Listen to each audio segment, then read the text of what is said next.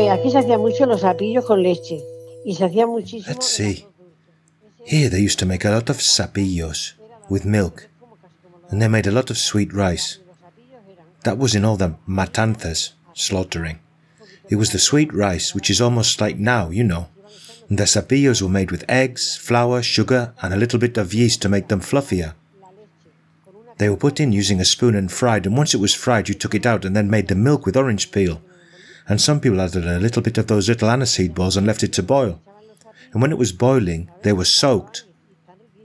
And they were delicious. I make them a lot. Tourism in Collado de la Vera. Smart tourist signs in audio format. Gastronomy.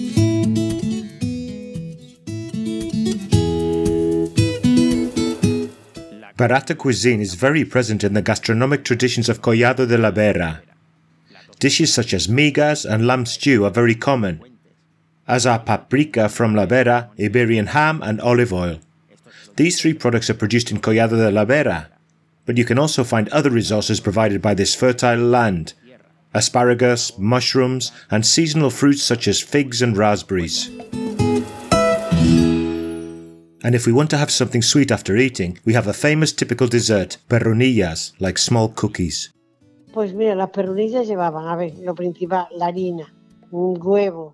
Well, the perrunillas had the main ingredients flour, egg, and then it wasn't normal yeast like now. It was the yeast they took from the bread. There was the yeast and all that, and not much more. Oh, and sugar, which is essential in all sweets. And then they made the little shape, they put it in, and the perrunillas they made were very good. I'm not saying they were better than the ones we have now, but they were very natural, you know. There was no seasoning, no preservatives, no nothing. They were pure.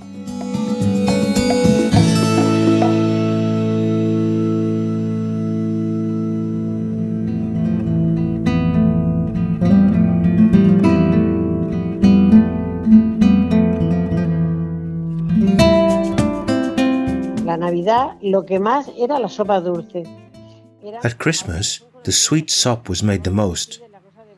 Now it's made with almonds, but before it was made with peanuts. The bread was fried, soaked in milk, done like toast, like something similar to when you make torrijas, French toast, but thinner, and they fried it.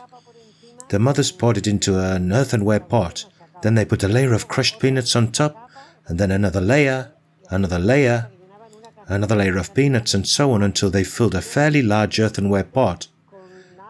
And then they made a sauce with water, with a little wine, some, others with just water. Then they also added sugar and more peanuts. They made it very sweet and poured it on top and soaked it. This sop was cooked when the mother had already removed the wood from the fire. The embers were left, and then they put it on top and cooked it very gently, very slowly. And that was the sweet sop dessert, usually at Christmas. That was done in almost every house, by my grandmother, my mother, and me. And now I teach my daughters to follow the tradition. I've told them to do it many times, but one of them just eats them. The other one says, Look, Mum, don't make my life difficult. Because it's very easy to go to the market and buy some ice cream.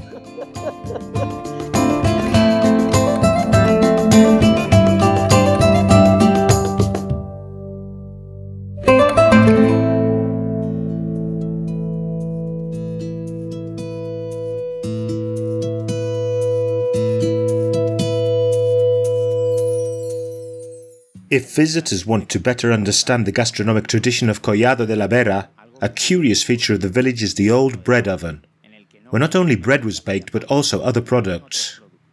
All the inhabitants took advantage of it on a personal level because of its usefulness, and this also made it a place for meeting and collaboration. As for the matanzas, so common in the villages of La Vera, although they are no longer carried out as they used to be, their products are still very common in the dishes made by the locals. Not all areas can boast an indigenous breed of goat, the Verata goat. It's a goat whose meat is of exceptional quality, and although it's in decline due to its extensive and low yield, there is still a goat herd in Collado de la Vera. Until recently, it was not difficult to see how cheese was made from the goat's milk in the village. And it's still a luxury for the villagers when the goat herd provides them with the raw material to prepare their famous stews. Sí, sí, sí, que ya había tres o cuatro que yo haya conocido. Yes, yes. There were three or four that I've met. At least four goat herds. And there's still one. Now the milk is taken by the cheesemakers so they make cheese. Until recently there was a lady there. That's why I bought it from her so many times. In fact, I raised my daughter, the youngest, with goat's milk from this lady I'm talking about, Luisa, and my daughter drank the goat's milk which she loved. Give them goat's milk now, the smell bothers them. La leche de cabra era para desayunar con un poquito de café. Ahí siempre era café. Goat's milk was for breakfast with a little coffee, and it was always coffee, some normal coffee and others malt coffee, from the barley that the mothers roasted and said was coffee, and to make it settle they threw a hot coal from the fire into the pot, and all the barley grounds went down, and they didn't even need a sieve. La caldereta era que era siempre aquí siempre.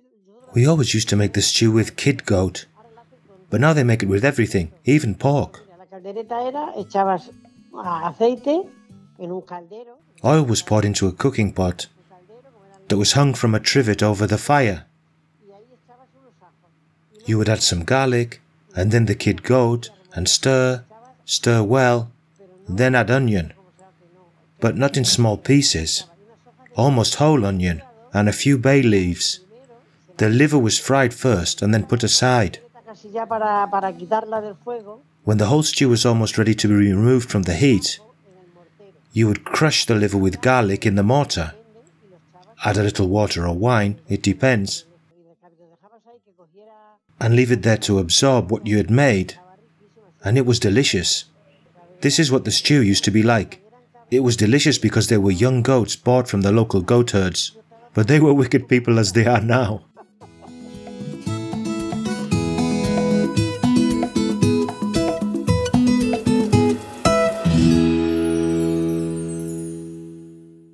A production for Radio Viajera, financed within the framework of the Project for the Development of Smart Villages of the Government of Extremadura and the European Union, with the support of the Collado de la Vera Town Council.